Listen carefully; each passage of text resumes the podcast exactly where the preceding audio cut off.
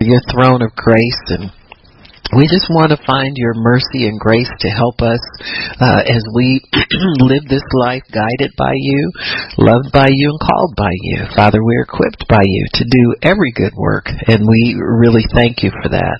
Thank you, Lord, that you've given us purpose and meaning in our lives, and it increases every single day. And uh, we just honor you today. We love you. Speak to us, Lord. We thank you. In Jesus' name, amen, and praise God. So today we're going to talk about the fact that he, this same Jesus is coming for us.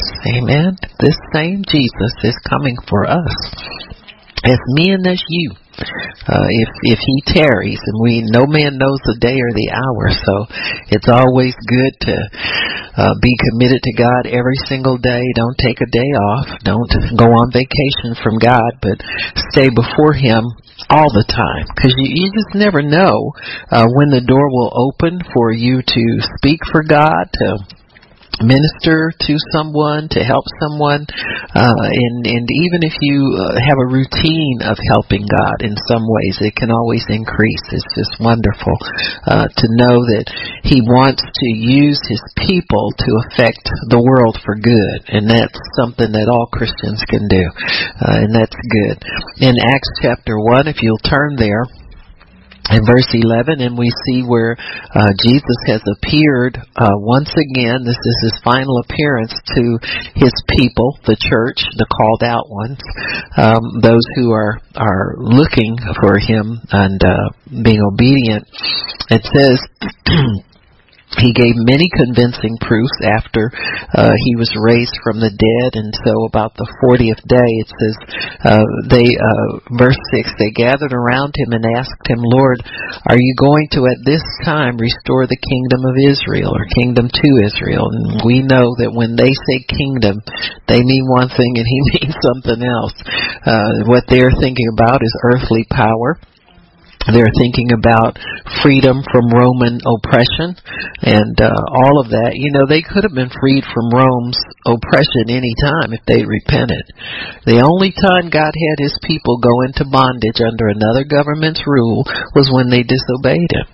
When you're dark and you lost your way, you can't find God, and, and so He puts you under the authority of someone. But God always warned Israel when, when those times came what to do. He said, Turn away from your wicked ways, seek my face, and repent, and I'll restore you. And so Israel is waiting for restoration of all things, but instead of God just sending uh, deliverance from the earthly oppression, He sends His Son, and that's what is the the defining uh, activity that's going on here. Do you or don't you believe Jesus is the Messiah, the Son of God? If you do believe it, what are you going to do about it? So there's always a something to do with that revelation. You know, you just can't believe that and leave it hanging out there. You have to believe it unto salvation.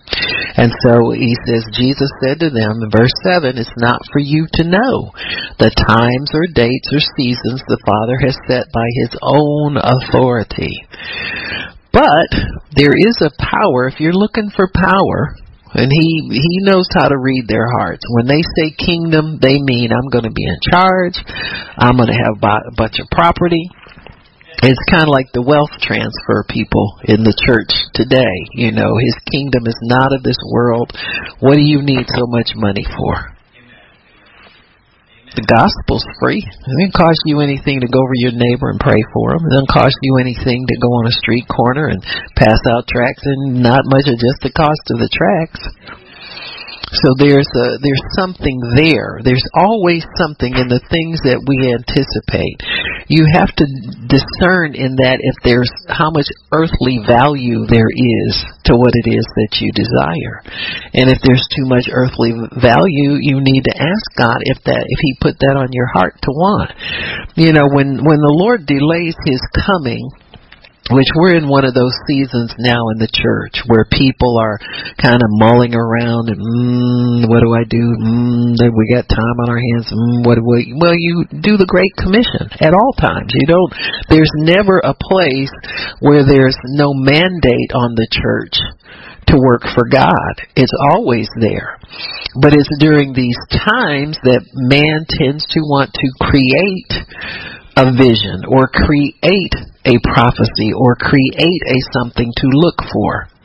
And if it's tied to earthly things, you need to put a big question mark out there because this earth is going to perish one day. Jesus teaches us to not lay up treasures here on earth, but lay them up in heaven. So really the church should always be about storing up treasure in heaven, and that's eternal things like souls. It's eternal things like the works of Jesus to defeat the devil uh, every time he pops up. So it's never any question about what we should be about doing, but it just seems that church people tend to like uh, pet things. You know, it's, it, they want to hear uh, some kind of movement going through, and everybody catch on to that. And, you know, you you hear all these little phrases where uh, prominent preachers or popular preachers will write books and have a title out there, and everybody wants to repeat that. And then they've got this, and everybody wants to see that, and they had they got movies that they can go see, and everybody runs to see the movie.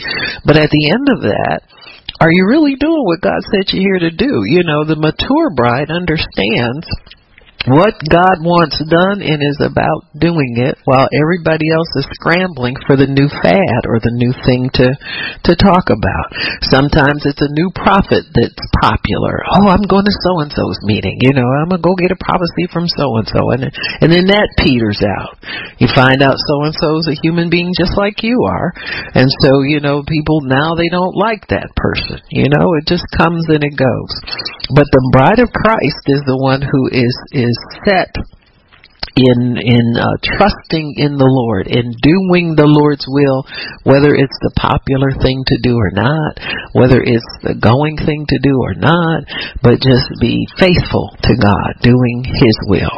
And so they ask him when the kingdoms. He said, "It's not in my authority." He said, "But let me tell you what I have planned for you next." And that is, you will receive power after the Holy Ghost has come upon you. So when the church gets distracted by worldly ambition, Jesus brings us back to get about doing what I told you to do. Get take the power that I've given you to do good down here on earth and get about doing it. That that's all we can do. That's all we're supposed to do. And he says, You shall receive power when the Holy Spirit comes upon you, and you will be my witnesses in Jerusalem, Judea, Samaria, and the ends of the earth. After he said this, he was taken up before their very eyes, and a cloud hid him from their sight. And they were looking intently up into the sky as he was going. Then suddenly two men dressed in white stood beside them and said, Get to getting. What you sitting up here staring? He's gone. Aight. he said he has left the room. Remember that Elvis has left the building? Well, Jesus has left the earth. And he said, Why are you standing here looking into the sky? He said, This same Jesus who has been taken from you into heaven will come back the same way you saw him leave. So the same way he left is the way he's coming back. He's not coming back to anybody to give them a false vision to start a new religion. He's not coming back to walk through your bedroom and tell you you're the next great preacher that's ever going to hit the earth. He's not coming back for those things. Now, Jesus does appear to people, and I don't deny that. But when he comes back to the earth, he will descend from the sky, just like he said here. The book of First Thessalonians confirms that and tells us how he will will uh, break through the sky, and the dead in Christ will rise first. Those who are alive and remain will be caught up forever to meet the Lord in the air. And so we know his appearing will come as a great, so, so to speak, eruption in the earth, and he will descend back into earth. This same Jesus will descend the same way that he left. So we have our information on that. We understand what the Lord's going to do, and we understand that he is coming back. When, we don't know. How, we do know.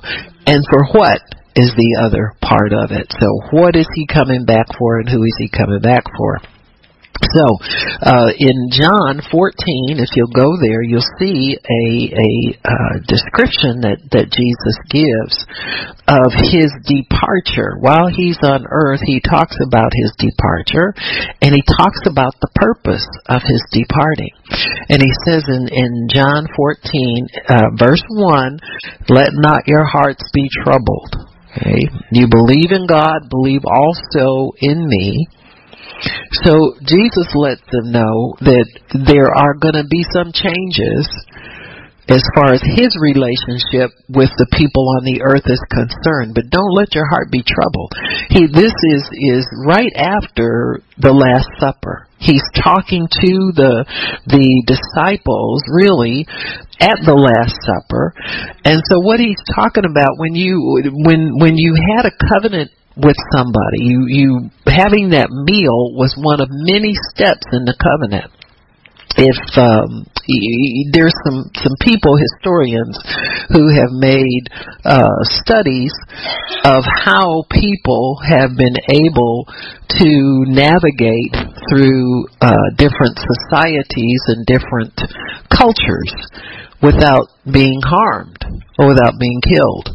One of the great stories is about uh, uh, uh, Dr. Livingstone, who was a medical doctor and a missionary in Africa, and nobody'd heard from him in years.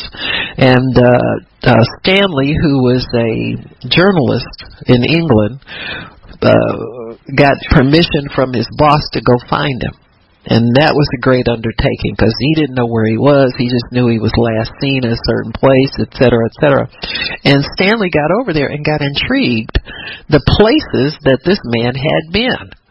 And when he found the last place he he was heard of, it was so far from where he started. And there's jungle, there's tribes, there's in some some tribal cultures they kill you. Period. They just kill strangers. They don't ask your name, ask nothing. And when he found Stanley, he had a goat. Uh, when he found Dr. Livingstone, he had a goat. He had a staff and he had just recovered from an illness. And so as he talked to him, he found out that Dr. Stanley by accident found out how to preserve his life as he traveled throughout all I mean I mean all over different different uh, nations. He was in the Congo and then he was in these places don't exist anymore by name, some old names of them because it was at the turn of the 20th century. But he found out that by accident uh, Dr. Stanley had made a blood covenant with with someone. He was operating on a young girl, and she had something minor, and she uh, he had uh, when he started to to make his incision, blood from her her skin squirted on his eye, and she said she said you are brother to me. The fact that her blood touched him meant that they were related. From that, he found out that this was how people made friends in primitive cultures. So Stanley went and cut the blood covenant with about 15 tribes. He finally wound up with maybe the chiefest of the chief guys there, and he cut covenant with him, and that's how he got that staff. So when you cut covenant with somebody, they you mingle the blood, you become family. The staff represented this man's power and authority. So you transfer power to one another through this covenant. So for instance, if if Mr. Gary and I are are covenant relatives and and and he said well i'm going to give you uh this pen that is engraved with my name and every place that you go and show people this pen they'll know that you come in my name and my authority and you can have whatever you want and so this is how covenants work now why is this important for us because at the last supper that was the covenant meal that jesus cut with the church represented by the 12 disciples and so as he cuts covenant with them, the next thing he does is lay out the terms of the covenant. So in the example between me and Mr. Gary, he says, just go anywhere you need them, show them this thing of mine, and, and, and you'll be able to get anywhere you want to safely. They respect me. They know who I am. They don't mess with my peeps because if something were ever to happen to you and I find out about it, I'll retaliate against them and kill everybody there. That was the covenant and how it worked. And so with us, we have the name of Jesus that entitles us to ask anything in that name and he gives it to us. So with Mr. Gary, it was go anywhere you want to, do anything you want to do. And that's what Jesus is doing here. These are the terms of our covenant with him in John chapter 14. John 13, he washed the disciples' feet, letting them know he was submitted to them. He was their servant. And he said, if you're going to be successful in this covenant, you'll wash each other's feet. In other words, you submit to one another in love and in the fear of the Lord. And when you do that, that, then he said, I will be able to come for you and I will show up and do whatever it is that you want me to do. So Jesus in John chapter 14 is describing the terms of the new covenant that he just cut in his blood. And in 14 he says, don't let your hearts be troubled. I'm going to leave, but I'm going to the Father. So if you believe in, in God, believe also in me. I and the Father are one. In other words, you are being taken care of by a family. You're being taken care of by something far greater than you know. You're being taken care of by the eternal God who is Father and Son and Holy Spirit. And we all three have a function in your life. He says, believe in God, believe also in me. In my Father's house are many rooms. King James says many mansions. A mansion was the addition, say if there was family property, and there always was in Israel. Those original 12 tribes were all given by lot. They were given a plot of land. Everybody, every man had a land. You had to go fight and get it, but it was allotted to you. And so as the children married, the sons would bring the daughters to the family land when they were betrothed to one another, which we call engaged, the son then would begin to build an extra room on the family property. It's called the mansion because it was the bridal chamber for the bride and the groom, and as their family grew and their children grew, they added on to their mansion. Well, when Jesus says the word, in my Father's house are many mansions, and I'm going to prepare a place for you, that's talk like marriage. Marriage is a covenant. So they should know from that. Now the the Jew was was schooled in what covenant was. They'd had a covenant with God forever. And so they understood these terms when Jesus would, would give them to him. And, and so when they said mansion, what's he talking about mansion? That's for bride and a groom. But they understood the concept. They understood that this was a place that was being prepared for you. And Jesus says, if that were not so, I would not have told you that um so he knows this is hard for them to believe because they are accustomed to thinking of it in earthly terms like bride and bridegroom but if he's going to prepare a place for us it must mean that he is connected to us still. He's anticipating getting back with us again. All of that is locked up in his discourse here. That he's not leaving them here. He said, I will not leave you here orphans. I'll send you a comforter. It'll be somebody that can tell you words to help you continue to believe that I'm coming back. So the Holy Spirit continually reminds the believer that Jesus is coming back. It may not be in your lifetime. Many people have believed this and gone on to be with the Lord, but that doesn't mean it won't happen. And Jesus says when that day comes, he said people will be doing like they did when Noah got in the ark. He said they'll be having fun, drinking and beer blast and, you know, protesting and all the things that people do and then I'll crack the sky and it'll be too late for people who aren't prepared. But Jesus is coming back for a bride prepared for him. And he says, if it weren't so, I would not have told you. He said, and I'm going to prepare a place for you. And if I go and prepare a place for you, that means I'm coming back for you. He says, so that where I am, you'll be with me and I'll take you back to where I came from. And he says, you know the way to the place where I'm going because I am the way. So I'll live in you. I'll be with you by the power of the Holy Spirit. The Father is in me and with me, so you have everything that you need to continue to live this life on earth until I come back. And that's what, what Jesus means. So he is a bridegroom preparing a mansion in the sky for his bride. And Ephesians 5 tells us what he's looking for when he comes back. And this is a very important part. And it doesn't mean we get it together real quick when we think he's coming, you know, like a bunch of little eye servants. But this is a process. Preparing the bride is a process that Jesus has established so that we can be complete and entire. There's change that needs to come in us and, and things that need to be done, and that's what He's done. Just like preparing a place for us in heaven, there are things that have to be put together for us so that we can can uh, live forever with Him in the manner He wants us to live. So when He comes, He's looking for a bride. Ephesians 5 and 26 and 27, He says, let me see.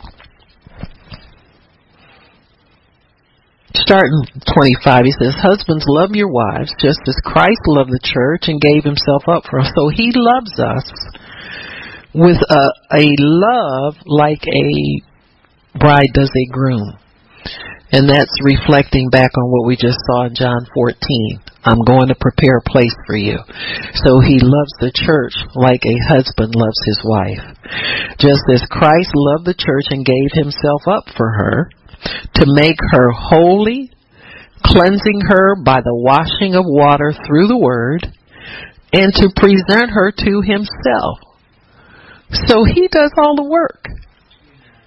He does everything.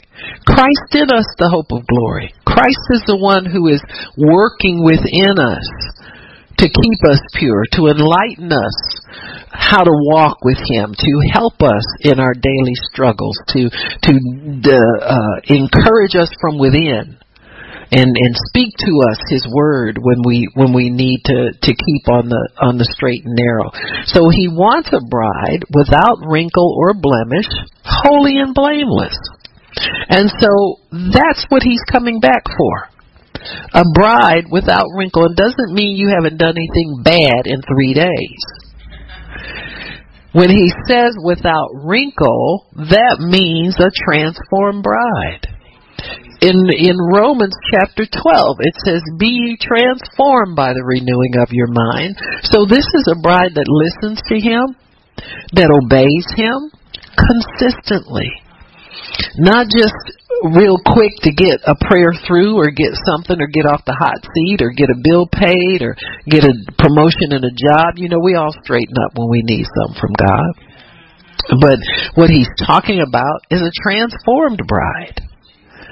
I remember when when uh, God was healing me uh, from from a nervous breakdown, and I started to read. I just had such an appetite for the Bible. I read the Bible all the time. Loved the Word of God, and I started reading about husbands and wives, and and you know what what God you know expected out of a husband and a wife. And and you know I, told somebody I said well I first started doing the things God prompted me to do. I said and I did it with my mouth stuck out. You my mother used to say that. She said you put that lip in I'll slap it in real good I slapped across the room, you know. Your lip was always someplace else. If you put it out there, you put it out far enough, I get it. And so I would do that, and I had a bad attitude, and I, uh, and and I asked God one time. I said, "Well, how long do I have to do this?" And he said, "Until you enjoy it." I said, "Oh, oogie, joy." Where are you? Come on, Joy, help me. See, when you enjoy things, you've been transformed. When you start loving the things you used to hate, you've been transformed. and you never go back to you know this eye serving thing has got to stop you know people do something for a minute and then they quit doing it because they think you know uh it's not going to pay off or something. And anything god changed god makes in us he wants it to be permanent. He's not telling you do this for a little minute and go back to whatever. He wants a permanent change in his bride. And a bride who doesn't resent the change you know it doesn't resent because you have it in you to do good. And he wants to bring that out of us. So that's that's the whole thing when jesus deals with us as a bride he's preparing us to live with him eternally to reign with him it's not about you got saved and just go to heaven there's a transformation process that he's looking for when he cracks that sky he's looking for specific things out of his people. So he's looking for a bride without spot, wrinkle, or any such thing. So how does the bride prepare herself? And we just told you she doesn't. He does it. We're washed in water and in blood. We're washed in the water of the Word. And we're washed in the blood of Jesus. The blood washing is for our righteousness. The water washing is for our sanctification. If you just believe the word of God, you won't mess around with the devil and his people. You won't get involved with anything carnal. You won't get involved with anything that, that doesn't glorify God. And that's what he wants. He wants us to allow him to groom us and prepare us and to help us get ready for that time uh, to be with him. I was looking at uh, that show Say Yes to the Dress. It, it, I love it and I hate it. You know what I'm saying? Because it's it's just goofy stuff. I mean, they do the same plot over and over again, but I sometimes if there's nothing else on, you know, it's a safe thing to watch, and so uh, many times I will watch it, and I'm always amazed at what the brides come in wanting to look like on their wedding day and they got it all from something that looked like they work at Hooters or something like that to you know the long sleeves and high neckline and all that kind of stuff. And you know and I'm thinking to myself I said they go with everybody except the groom. Mm-hmm. but see we're holy people. The groom is there to adorn us we don't adorn ourselves. Amen. Because we're to fit into his lifestyle and not the reverse. Amen. And so, you know, if if you really think about it, if the bride, if the groom is preparing a place for you and taking you to live with him and all, you got to fit in with him. He don't fit in with you. This is not something you do on your own where you say, well, I'm saved and God wants me to do this. God, you see, I look at like a lot of these people and I talk about them all the time, you know, the Facebook self-appointed apostles and prophets and, and you know, the other ministry gifts on there. You know, they're no more submitted to the Lord then you know that chair is and that chair can swing both ways. And so you you have to understand that in order to honor god we have to submit to what he has for us not the other way around. You don't look at somebody's ministry and get jealous and decide you can do that too or you you want to do that too and you jump up and do it and think god's going to honor it and bless you for it. In fact i don't think most people even think about what god thinks about what they do ministry wise. They don't they couldn't. You know, the Bible says if you're called to the ministry, you to wait on your ministering. You know, it takes time to develop you so that you can be trustworthy around God's people. You know, that's not the easiest thing to do. And so he's looking for a bride, number one, who is set apart from the world. We talked about Romans 12, 1 and 2 and she is transformed by the, transformed by the renewing of her mind. She's a proven bride. She's been tested in all kinds of ways to see if she'll stay faithful to the Lord. One of the difficulties that we have in the church is compromise people are always careful. I don't want to offend anybody. I don't want to, you know, do this or do that. I don't want to, you know, uh, you want to please God. Now to think that you're not going to offend anybody, and and let's get real here. Most people don't care that much whether they offend somebody or not. Only when they're doing something for God. And most people say, "Well, I don't care what they say. I'm going to do this anyway." Well, you you don't have any sensitivity about offending anybody when it's something you want to do. But when it's something for God, then we can find all kinds of ways to put it off or excuse it or not do it or television is very difficult because you can hear preachers say this, you know, well, you have to be careful. You can't preach the gospel being careful. People can't get saved from careful preaching. You know, uh, the some of the the revival preaching that you see, like now, it's easy to get people saved because if you have a healing anointing, they'll come to the dinner table. You know, but you look at some of the the people who uh, um, caused revival. Whitefield, who preached here in the uh, 17, 16, 1700s, I think it was. Um, had a sermon, Sinners in the Hand of an Angry God, and, and he made people confront God's holiness with their sin. He he talked about sin and he talked about God's righteousness and how people were not fit to meet a holy God. And they say that that he preached out in the open and it, two hours after he preached people were still shaken lying down on the ground slain in the spirit could not move uh, there was no healing line to entice them you understand what I'm saying? Uh, just get out there and get with the Holy Spirit. When when Peter preached, he stood there in front of the people who had crucified Jesus and told them that they just killed their Messiah. And they wanted to kill him too. But he did it anyway. Paul did the same thing everywhere he preached. He went and preached to Jews and told them, the, this Jesus whom you crucified is now raised up from the dead.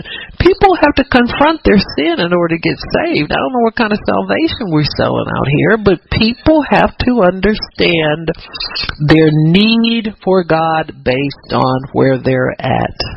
You can't just move them into the the kingdom, you know, and and be false friends with them. You know, people in the in the modeling world call it zhuzhing. Oh, we have time for zhuzhing. You know, with the makeup kiss. Mm-hmm. Oh, you know, never kiss anybody. You can't do that and get people saved. You have to really have people come face to face with their need for God, and their need for God is in their sin. John the Baptist called the the the Pharisees snakes and vipers and this is kind of interesting because it'll put conviction on you as somebody witnessing for God. He said, Who has told you to come and escape? So if we offer the gospel as an escape from hell, we're wrong. You understand what I'm saying? He turned them away. He said, I know what you did. You heard you go to hell if you don't come to this meeting and step up here and act like you saved. Who said, who told you, who, who warned you what to say and how to operate? Because he knew religious people were good for that stuff. They knew exactly what to say to sound like they were in the club. This is no club. This is a personal contract between you and God, a personal covenant between you and God, where you agree to that your life of sin is over forever. And you turn away and serve the living God. That's what salvation really is. It's not filling up a church building of people who talk the same jargon, you know, and say the same thing. It's it's a personal confrontation of your unrighteousness and look at his holiness. And what are you going to do? So Romans 12, 1 and 2 tells us he's looking for a transformed bride. Mind's renewed. She's not doing this for a minute and get back to the same old, same old, and she'll have an attitude about doing right. So she has been tried in the fires of life, walks in the good, acceptable, and perfect will of God.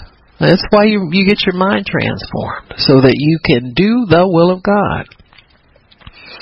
Number two, she's unspotted from the world. Doesn't like the world anymore. Uh, sometimes people hang on to one little worldly habit they have, or they just don't want to let go. Well, the bride he's looking for won't do that. You don't have to hold on. Sometimes people just gotta have some music they like from the world. And, you know, the music's old and tired and doesn't even look right on you no more, but you refuse to let go of it. Sometimes it's worldly dress or worldly talk or worldly friends, all that kind of stuff. The, the bride of Christ isn't like that. Now, I, I was always a good friend and good neighbor to all of my neighbors. You know that nobody I nobody I had strife with, nobody I didn't like, didn't get along with, but I didn't fellowship with them. I didn't go over to their. Well, we take that back. We went to one party one time. they were scared I was going to take the mic. it's so funny. and they said, uh, they were saying, "Well, what do you do?" And I tell them, I said, "I know, right? Bummer. Who invited the preacher?" I said, "I just came because she told me to come over here, and I didn't invite myself." Never went back again you know but but you just want to let people know you you're a friendly person you know but you can't do that and be a christian. You can't be over there and they drinking beer and flirting with each other. And but what are you going to do when you see that? You can't stop it. So just don't go. The crucified bride is what she is. She is crucified with him. We are crucified with christ Nevertheless, we live, but it's Christ who lives in us. Amen. So, so she is crucified and and is a, a is compatible with her crucified groom. That's what makes us compatible with Christ. He isn't coming until we're compatible with Him. He's not going to take an immature bride to meet His Father. No, that's called what is that called? Jailbait or something like you know what I'm saying? yeah, right. Robbing a cradle, right there. Yeah, we don't do that. Uh, he he can wait until we're mature enough to be in a position. There is a life after this one here that he's preparing us for. And we don't know all of the details of it, but it has to do with governing the earth righteously. Now, these people who are are cursing God and and uh, just living a life of sin, you really think those people can get a front row seat in heaven? I mean, it pays to live right down here. Other than that, if anybody would qualify, we could all just live for the devil all the time and then take our last minute emergency exit thing like John the Baptist criticized the Pharisees for. This is not just a, a you know get out of jail free card. This is a lifestyle. This is a total change into what you're used to doing. The bride of Christ is compatible with the Lord. She's able to overcome. That means there are obstacles out there, not not compromise with the enemy, not not uh, you know uh, water down your sermon because you're on television and you're very popular and you want to stay out there. You don't water it down. I remember hearing someone say they were, uh, well, we didn't know what to do about uh, uh, preaching on the baptism in the Holy Spirit. And I thought, huh? So they don't. So all those people that come in there that aren't spirit filled leave out the same way they came in. And that's why these people get frustrated teaching these people the same basic things over and over again because they don't equip them to carry any of it out. I hated everybody before I started praying in tongues. I'm just gonna be honest with you. And then I realized it said it keeps you in the love of God. no wonder things have gotten better. See, people think you just be be saved with basic, you know, basic bare minimum stuff, but you can live in this world. You see things a whole lot different when you're in the spirit instead of just being indwelt by the Spirit. You got to get immersed in the Spirit so that so that that fullness of God will start to permeate you so the Holy Spirit can work. And then there's the empowerment for witnessing. Your witness is shot, it, you know, if if you can't kick a cigarette habit. You understand what I'm saying? The little things like that will and will shoot your witness if you don't realize that God has a way to get that spot of the world, get every spot off of you. So she overcomes and, and meets. She sees the world as an obstacle to be overcome, not as something to lure her to compromise. And she overcomes by the blood of the Lamb and the word of her testimony, and does not love her life unto the death. So she's crucified with her Lord. She goes where the Lord goes. it's just that simple. I know most women these days. Well, he ain't gonna just drag me everywhere. Okay. Why don't you walk with him? he ain't gonna boss me. Oh boy. You know, and God gives us marriage to kind of mellow us down for the real thing, you know, because what God requires is is to really hurt your feelings sometimes, you know. You just you can't have your way. The bride of Christ is a mature bride. Ephesians four thirteen. Did we do that one? No, we did five something. Four thirteen. Let me see what that one says with my teeny print Bible. he says, "Oh yeah." Uh, it, it's from Ephesians 4:11. It says he he ascended on high, took uh, captivity captive, gave gifts unto men, and it talks about the fivefold ministry gifts: apostle, prophet, evangelist, pastor, and teacher, for the uh, perfecting, maturing of the saints, for the work of the ministry. You know, I noticed that that when I was learning ministry, and I still am. But basics. I didn't care if somebody was a pastor, evangelist. If God said go there and learn from, I went. And I had to sit under different types of people's meeting meetings and and more than more often than not though I would gravitate to apostles and prophets meetings because that was what I'm called to do. And so when I started doing that, I realized that 90, 90, 99% of people in the church don't even have that exposure.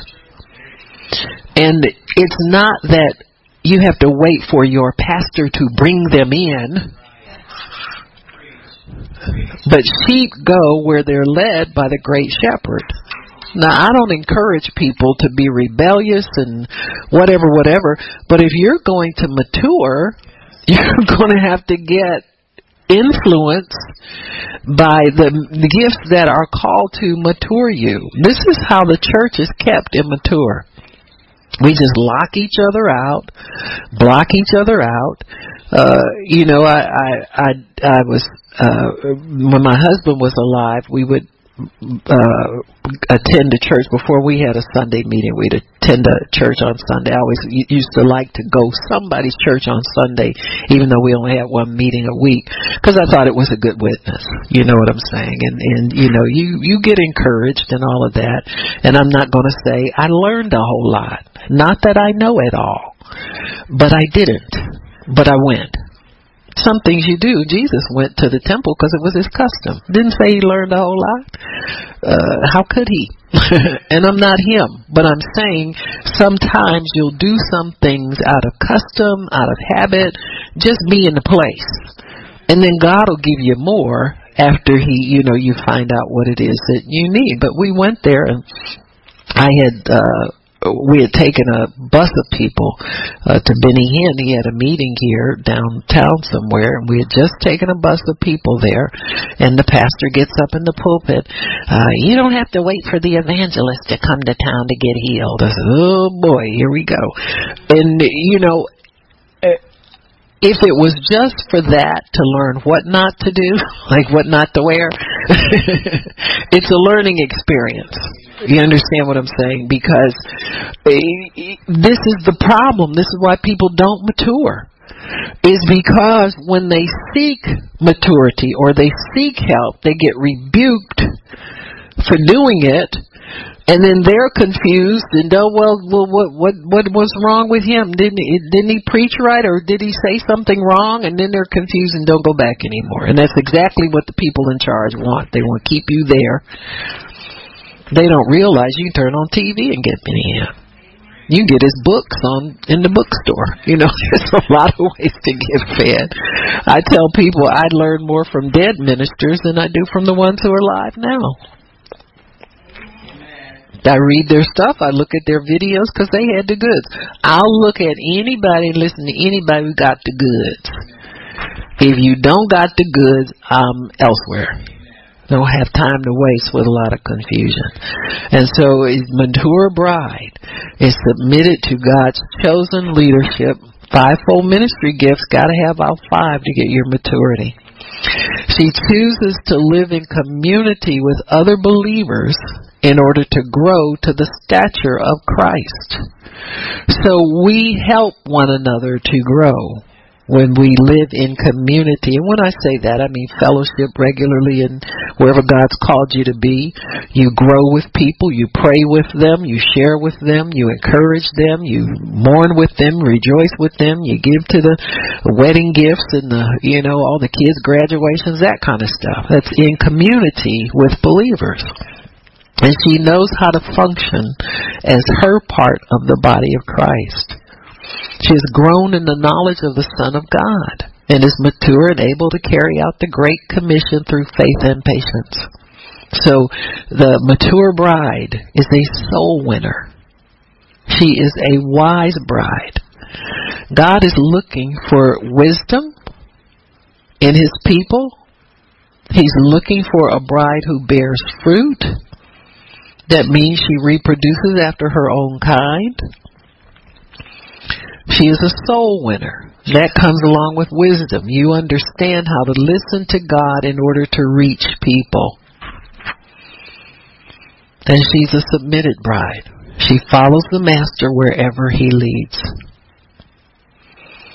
She's a bride who walks in love, not flaunting and vaunting herself up, and not prideful, not arrogant and boastful not easily provoked or upset or offended, uh, forgives easily, uh, takes responsibility, uh, doesn't hold, uh, uh, doesn't want to retaliate when somebody does wrong. I mean, mature. Somebody who's, and doesn't feel like a pushover for doing it. You know what I'm saying? Some people don't say anything and they're fearful. They're not really obeying God. They're just not doing anything.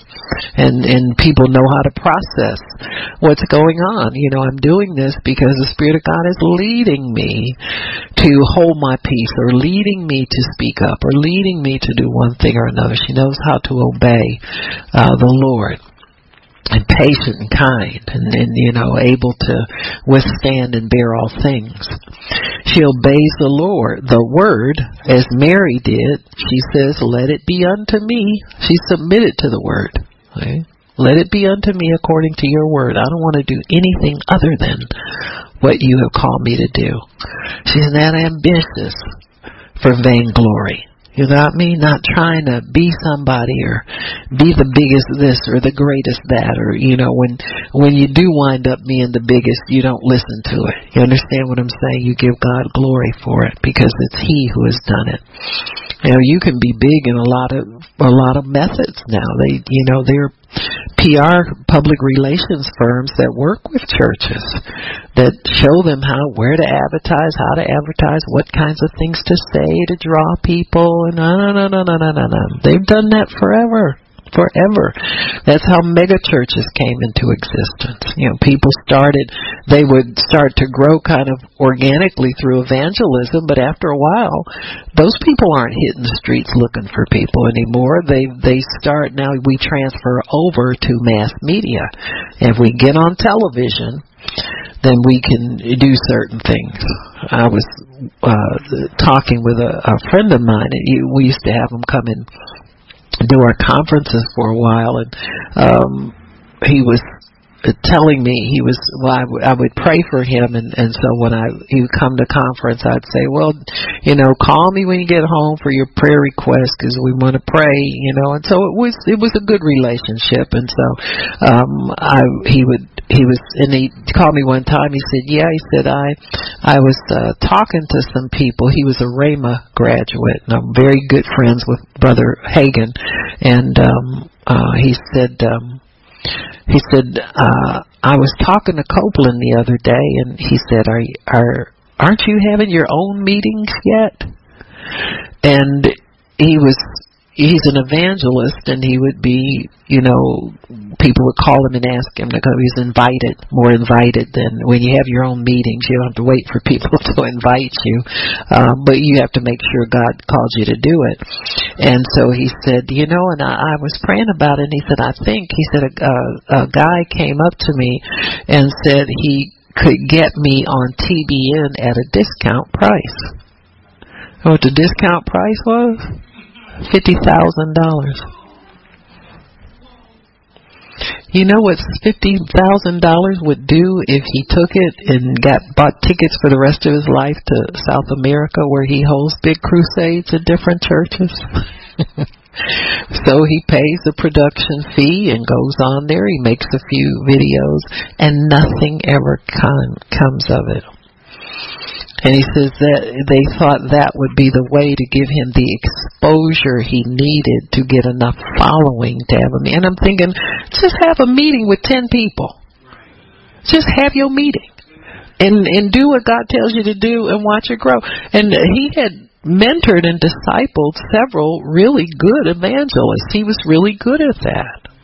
But if you're looking at somebody else's what they do, as your measure of what God wants you to do. You're going to miss your thing. You're going to miss. And see, that's a sign of immaturity.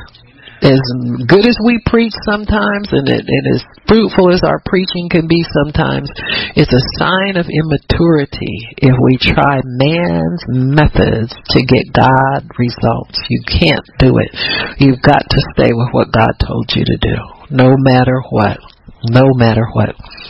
So in the uh, the the bride we said is a wise bride. She's loving. She's a soul winner. She bears fruit for God. Matthew twenty five thirteen talks about the five foolish and five wise virgins. And it's kind of interesting what makes us wise and what makes us foolish.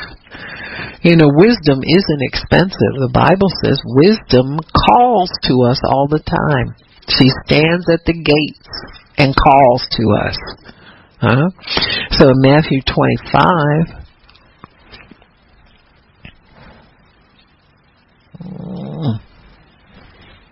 oh, 25. I'm over at 5. Sorry about that. There's a parable Jesus tells.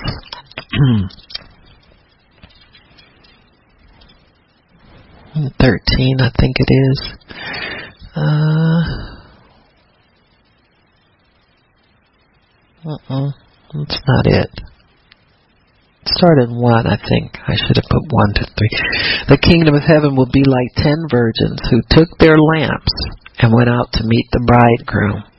Now, I don't know if all of you are aware of how the Jewish wedding was, but the bride and groom were what they call betrothed to one another. So they were engaged. And they did have a ceremony. There was an engagement ceremony where vows were exchanged. And so during the waiting time between the actual, what they call the marriage supper, where they would, so that was the final detail uh, of what they call marriage, but vows were actually exchanged when, before the betrothal. That's why in some some translations refer to Mary and Joseph, they say Mary his espoused wife, but in some translations it calls him his wife. Because as long as there was a vow, there was as good as a marriage. We're just waiting on the waiting period. Waiting period was very important because they both got tested to see if they would be faithful to one another until the day of the marriage supper. So this episode here with the virgins, uh, ten wise and ten foolish, they were waiting to meet the bridegroom. And what happened was the bride would get all her little stuff together. She got her um, from the family. They had a dowry. She had uh, her bridal clothing and all that kind of stuff. And it was pre-bought and put away in anticipation that the bridegroom could really come at any time. The bridegroom would then go about preparing the place where they would stay. We just talked about the mansion onto the family property. They would work through a mediator to make sure all the details of life were. These are the terms of the covenant. So as they were in the waiting period, more of the terms of covenant were nailed down and she had like a rough idea of when he would be coming. But he will always come at night party time. So that's why you need a lamp. Amen. To find your way out into the street. And the bridegroom would the bride bridal party would precede the bridegroom down the street and they would begin to say the bridegroom cometh. Now you didn't get a date, invitations, pre nothing. You just had to anticipate at any time. Amen. He could show up. You had like a 10 minute warning, which meant you had to get up every morning and comb your hair. you know, Sometimes we skip sometimes if we can. You get up in your shower every day. You know, the whole thing, you know, you clean, polished, ready all the time. And so when the bridegroom would come, the they would make their way to the place of the marriage feast. And that is why the lamps had to be kept in order. You couldn't just have an old rickety lamp over there. Oh yeah, I don't know where what I do with that thing. It was it was smelling funny, so I just put a no. It had to be trimmed, wick trim, filled with oil all the time. Filling with oil means you're spirit filled. I don't know how people think they can get everything God has by refusing to pray in tongues, but you know, some do. You got me? These signs will follow those who believe. Those who believe not shall be what? Damned. They don't go. Or at least don't go first time out. I don't know what happens to them, but I would get all I could that God has for me and cut the nonsense. Stop the shenanigans. So it says five of them were foolish, five wise. The foolish ones took their lamps but didn't take any oil. Oh, he's not coming this time. We've been through this drill before. You know what I'm saying? It says, the wise ones, however, took oil in jars along with their lamps because he might be a while. The bridal party will come and announce, and it might go till dawn, next morning. Hmm, we've been through this drill before. He ain't coming. And so it says the bridegroom was a long time in coming. So the ones that did not have enough oil couldn't see how to get to the bridal. And you had to have your lamp to find your way into the bridal. I think uh, the lamp was a part of the ceremony as well, and they all had to be lit. Not sure, just guessing, but it was it was an essential part of the ceremony as well. And at midnight, the cry rang out, "Here's the bridegroom! Come out to meet him." And all ten virgins woke up and trimmed their lamps. The foolish one said to the wise, Give us some of your oil. Now the wise have enough oil for themselves, but they know this ain't no time to share nothing. There is a time to share and a time not to share. Foolishness will get into feeling sorry for people and think they have to help them out anyway and delay their own. But see, the bride has been waiting, anticipating the groom, so she is not going to delay for, nope, this is my time. I've been waiting for this a long time. You go buy something from somebody, you try to find somebody buy your oil, but this is, any other time I'd help you out, but this ain't, this ain't that time. And so we anticipate the coming of the Lord. We anticipate, and that's all we're focused on is what he wants us to do. Now, a wise bride is going to do that anyway, whether it's it's rapture time or not. This is supposedly a picture of the rapture, but it's a picture of how we live for God every day. We know when to share, when not to share. We know when to pray for folk and when not to pray for folk. We know how to tell them to go get their own understanding of the things of God. All of that. So the mature bride understands when her time, and it's also a picture of a bride who, who understands how to spend time with God you know, uh, the foolish virgins could be the people that always need you to pray for them or always need you to help them out with something and never learn how to help themselves. I mean, and delay you doing what God wants you to do, just trying to, they want to just live off of you all the time. So this is a picture of the relationship of foolish to wise saints in the body of Christ. There are times when you can help people and it's not hurting you, but if it's time you know you're supposed to be with God, go be with God. It's like, you know, people uh, say, well, what time can I call you? I said, I really don't talk to anybody before noon. And they think I'm sleeping. I don't tell them what I'm doing. But I'm not sleeping. I'm reading the word, I'm studying, I'm praying and all, and I don't want to tell them what I do. Why? Because people always want to talk you out of what you do. So you give them enough. Of, nope, I don't answer the phone. So you can call me anytime after 12. I said, I just have a habit of not doing anything until after then.